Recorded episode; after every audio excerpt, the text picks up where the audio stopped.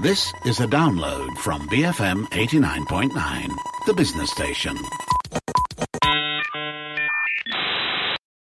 Good afternoon. This is Earth Matters on the Bigger Picture, and I'm Juliet Jacobs. Gabungan Darurat Iklim Malaysia, or GDIMY, have released a letter calling upon the government of Malaysia at the federal, state, and local levels to declare a climate emergency in Malaysia, and they're asking that this is done by no later than the 16th of September 2022. That is, of course, Malaysia Day. So the coalition has out, also outlined about 12 specific demands, including one to initiate a rapid decarbonization trajectory for Malaysia with the phase out of fossil fuel and adoption of 100% renewable energy for electricity. This is just one of the 12. So we're going to find out more about this from Ili Nadia Zulfaka. She's the chairperson of Klima Action Malaysia or KAMI, which is also part of the Gabungan Darurat Iklim Malaysia. And we're going to discuss what exactly the coalition is calling for. Welcome, Nadia. How are you today?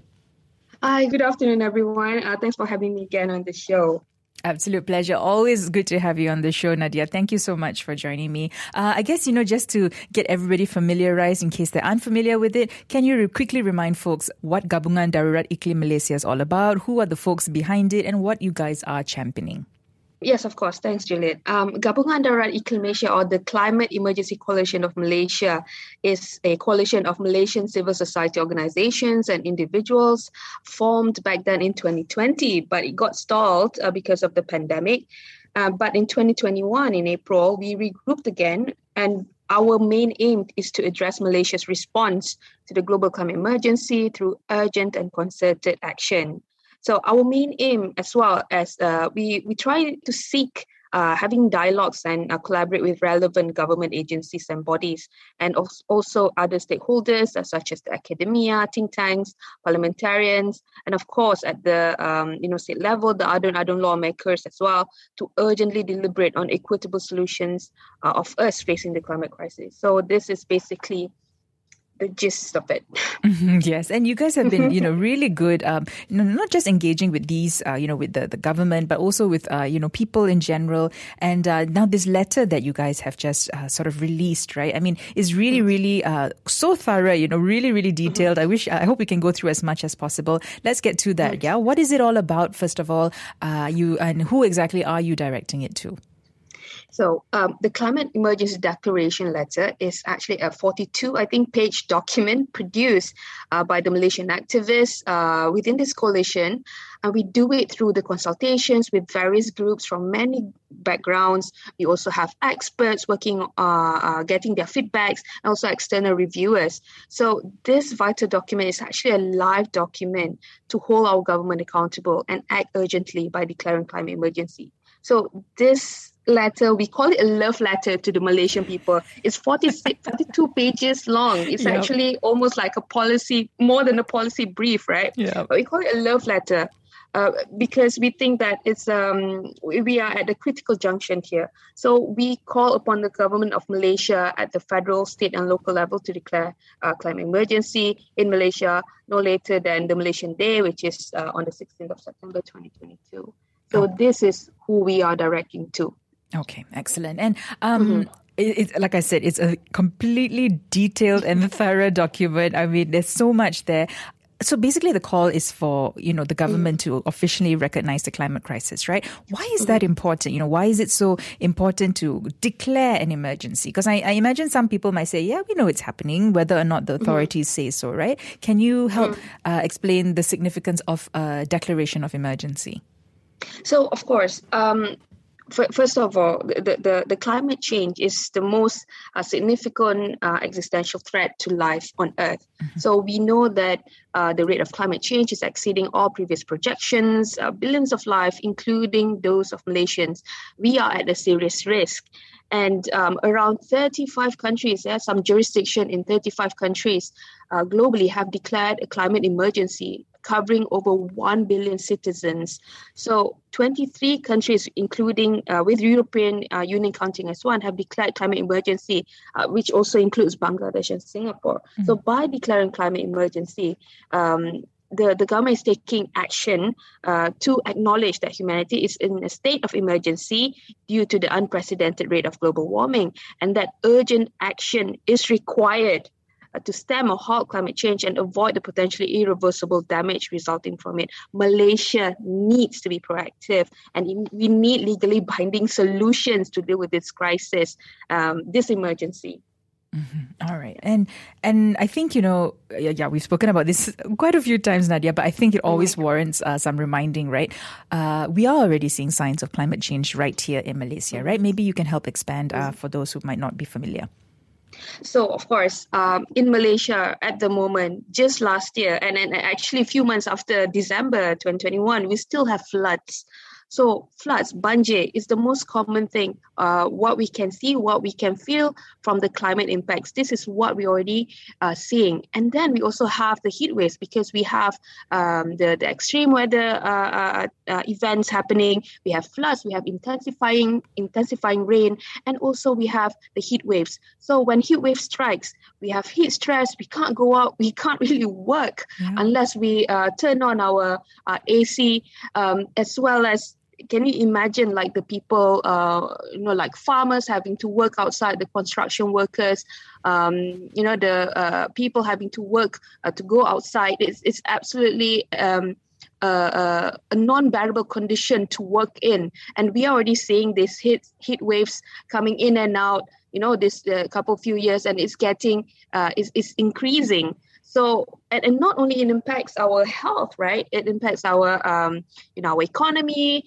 and also our food and water security. So we have seen uh, crop failures are going, um, you know, uh, in, mm-hmm. in the northern states of Malaysia, in Mada, which is our rice bowl, and we have seen uh, the the B40 uh, communities, the farmer communities, which is mostly from B40 communities, um, loss, um, having um, millions of ringgit uh, in losses just from this crop failure, um, further spiraling them down into deep uh, poverty.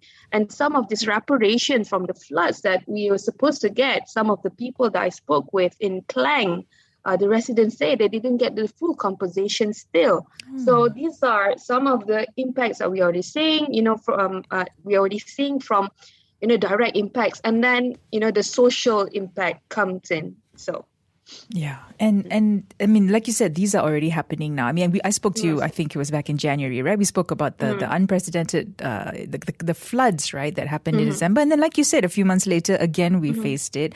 Um, but of course, there are some even uh, some projected um, effects that we're also likely to face, right? Maybe you can help mm-hmm. line up uh, line out a few of those, or, or lay out a few of those.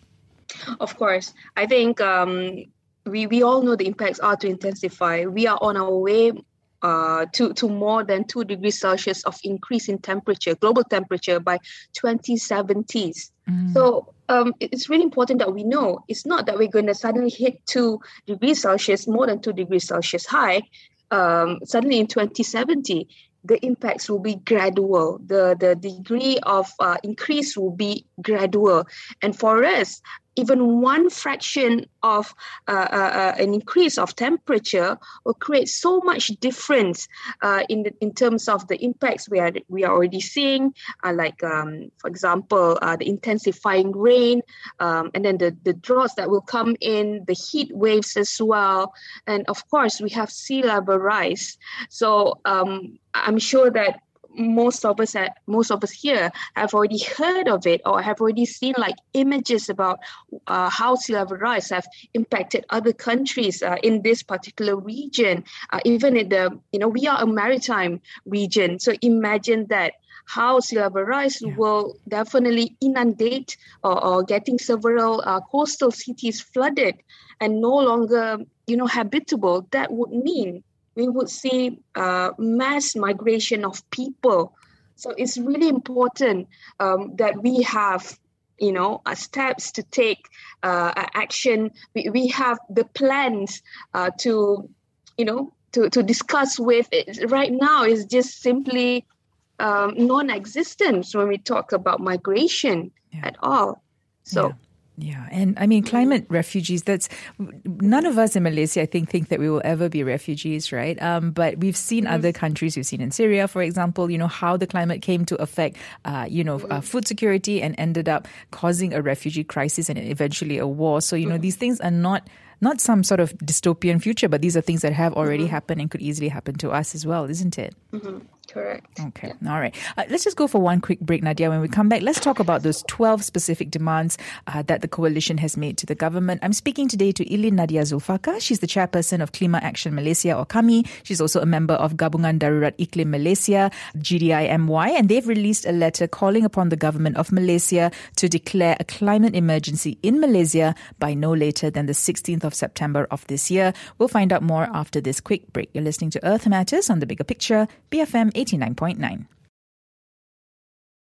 Welcome back. This is Earth Matters on the Bigger Picture. I'm Juliet Jacobs. Joining me on the line today is Ili Nadia Zulfaka. She's the chairperson of Klima Action Malaysia, which is also a member of Gabungan Darurat Iklim Malaysia, or GDIMY. Uh, uh, the coalition of Gabungan Darurat Iklim Malaysia have released a letter calling upon the government of Malaysia at federal, state, and local levels to declare a climate emergency in Malaysia. And they are asking that this is done no later than the 16th of September 2022. So, uh, you know, as Nadia uh, explained before the break, she explained why, you know, it's important to declare it as an emergency and what basically they're calling for the government to do. But in the letter as well, um, you guys have outlined these 12 specific demands. And I, I recommend everyone go and read it because you've also give given very detailed recommendations. But for the benefit of our listeners, maybe you can help us walk through uh, those 12 points or recommendations that you guys have made.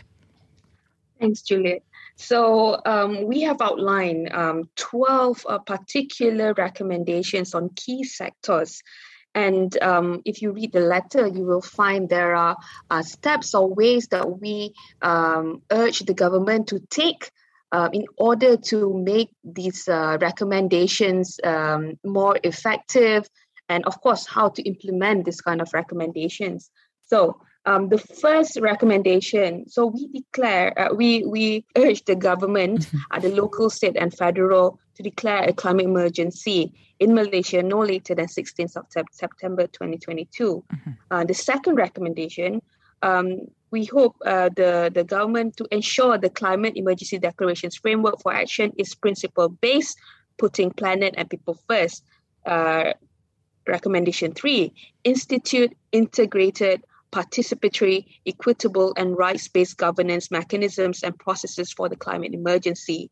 Number four, uphold the people's right to information, RTI, regarding the climate crisis. Number five, devote all resources necessary for the full implementation of a holistic, equitable, and a robust national adaptation plan for Malaysia, which, takes into account human rights and up to date scientific future scenario projections. Mm-hmm. Number six, make community resilience a permanent priority in all mitigation and adaptation plans, recognizing that resilience to climate impacts will not be possible without empowering and enabling communities. Number seven, prioritize Malaysia's food sovereignty by ensuring complete food security for Malaysia to prepare for the current and future climate impacts by redirecting policy towards agroecology and away, moving away from industrial agriculture. Mm-hmm. Number eight, prioritize Malaysia's water sovereignty by ensuring complete water security and resilience for Malaysia, given that the incidence of droughts and heat waves is predicted to increase significantly in Southeast Asia. Number nine, recognize that the climate emergency is a health emergency and commit to a low carbon, resilient, sustainable, and equitable health systems for Malaysia through healthy climate policy and healthcare leadership. Number 10, commit to protecting Malaysia's unique biodiversity by declaring 55% or more of its land area as terrestrial forest reserve and 30% of terrestrial forests gazetted as TPA or totally protected areas and 30% of marine waters as marine parks. While doing this, we uphold the indigenous peoples and local communities' rights to own and manage the protected areas according to their indigenous, traditional, sustainable custom and practices. 11. Um, initiate a rapid decarbonization trajectory for Malaysia with the phase out of fossil fuel and adoption of 100% renewable energy for electricity generation for the whole of Malaysia by 2035 and ensure energy resilience and energy justice. Number 12, immediately put in place a regenerative circular economy system aim towards zero waste, which includes the complete phase out of single use and non biodegradable products and packaging by 2024, and a toxic free, low carbon, resilient, sustainable, and equitable waste management systems for all types of waste. In this 12th recommendation, you can definitely see there is a, a, a repetition on the word low carbon, yeah. resilient, sustainable, equitable so these words are, are really critical because we deserve the kind of solutions that really make sure that these uh, um, elements are really being you know put forward and it's the center of the solutions. And to avoid the kind of greenwashing and the kind of solutions that really don't put people and planet first. So um, I hope that uh, in the future we will definitely put this uh, wording into more layman terms.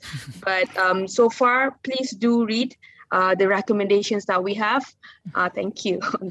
okay. Yes, I mean, uh, like I said in the letter, right? I mean, so you've given us a brief outline of each of the 12, but, you know, in the letter that you guys have released, um, you explain each and every one of those 12 points. Uh, you explain, um, so that's what I like about the letter as well. It also gives um, solutions, you know, it doesn't just make statements, it also gives, uh, you know, ways to move forward. You know, there's, there's very practical advice there, correct? Yes, indeed.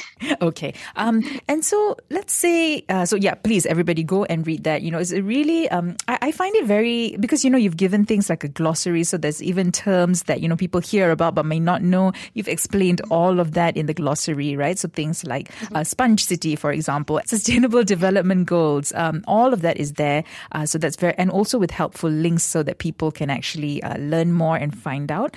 Um, so let's just say, the government hears this call, right? And they heed it and they declare an emergency, uh, you know, by the stipulated time.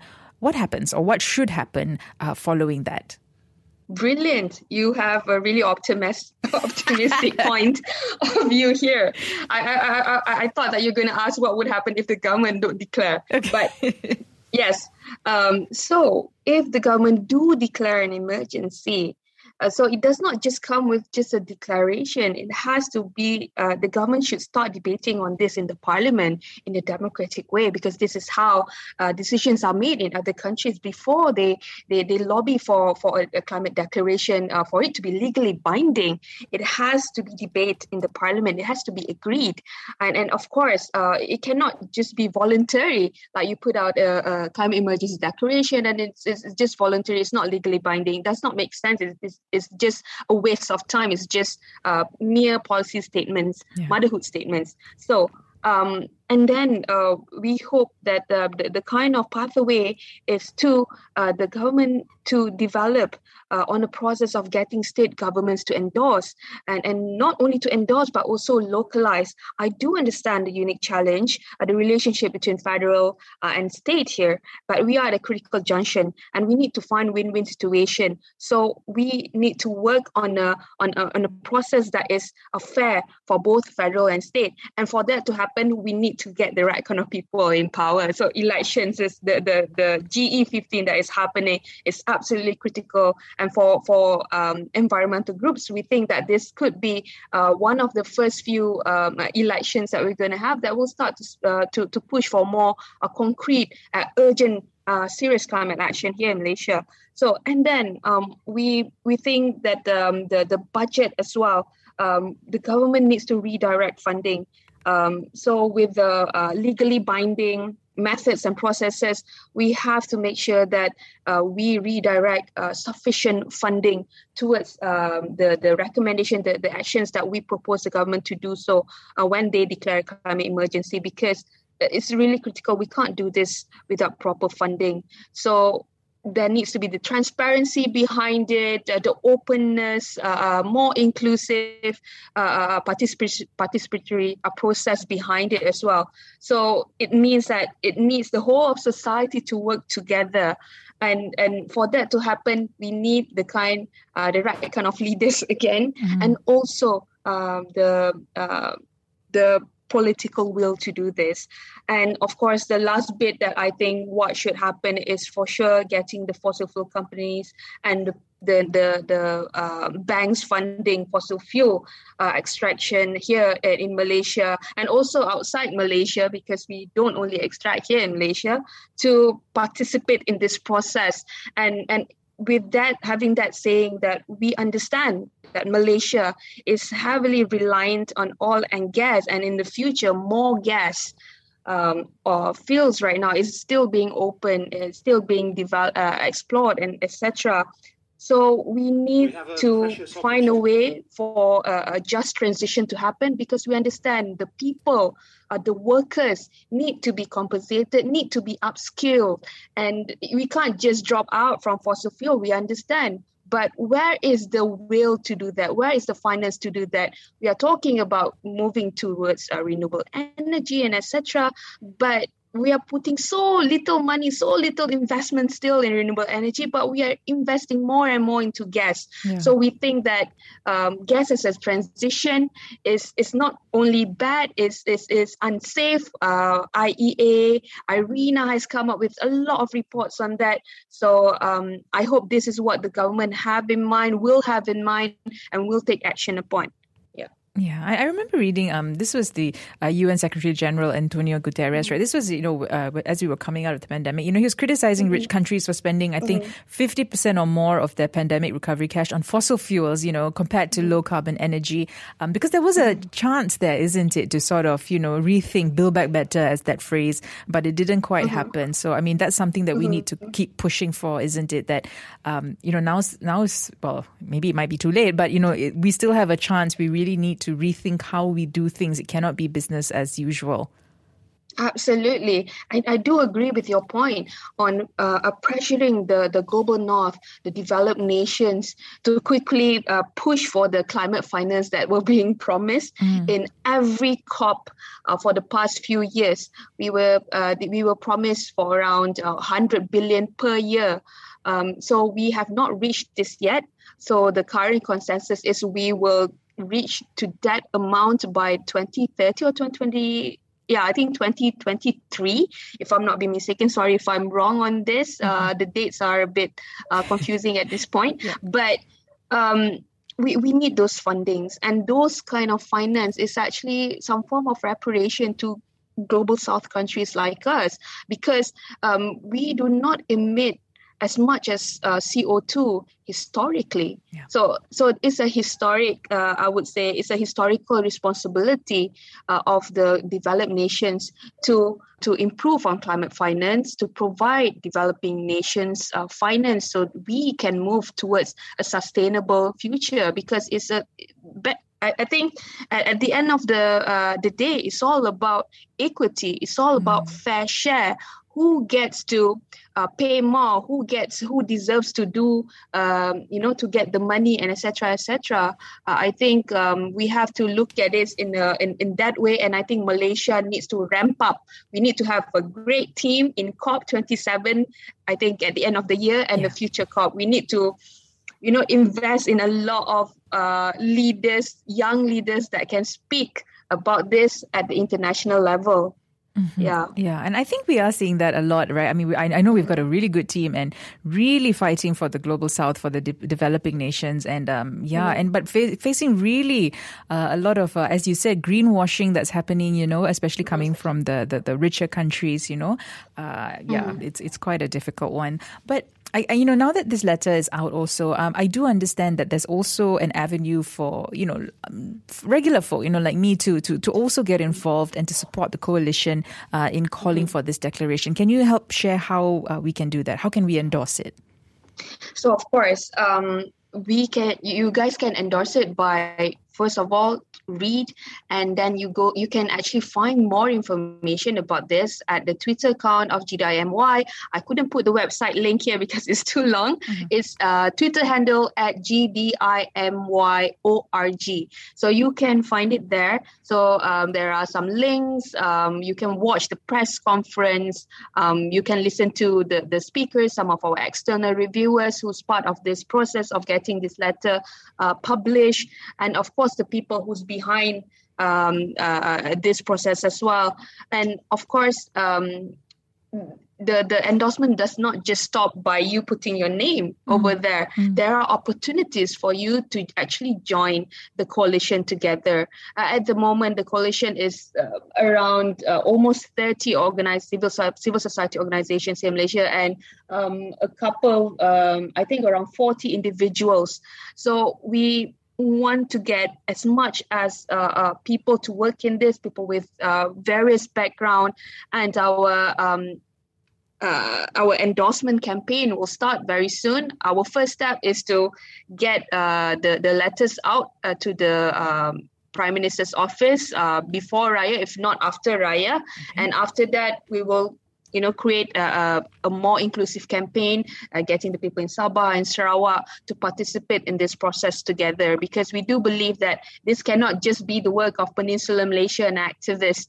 We need the voices we need the the expertise from academia think tanks and that's why we have mentioned that we are open for a dialogue and, and we hope that um, the, the person uh, people who's interested can get in touch with us and you can actually find the information in our twitter Okay, excellent. And um, mm-hmm. I think you, uh, I, I, you know, we were speaking before, uh, before off air, Nadia, and you were telling me how you guys are also going on the ground and just sort of doing temperature checks with folks, right? Mm-hmm. Just telling them about that. Right. Uh, can we expect more of that? Will you be going down to the ground, kind of thing, and, and speaking to people about this as well? Yes, of course. I think there's a lot of movement on the ground. Uh, I think um, yesterday there was a, a ride bike commute kl have organized some kind of like a climate uh, justice ride here around in kuala lumpur and in penang it's really interesting that hmm. people are going down the streets using creative ways and when we do you know temperature checks on the ground we found that people are you know they, they can be quite apathetic but this is where we actually um, this is our battleground really getting the people to care, getting the public to know because this information does not come out in in, in the news uh, mainstream news media. And, and it's really difficult. That's why we have to go on the ground and it will be uh, often in the future. I think there's going to be some few climate strikes here in malaysia uh, by the end of the year so please uh, stay tuned uh, uh, get our updates and follow us on our social media Okay.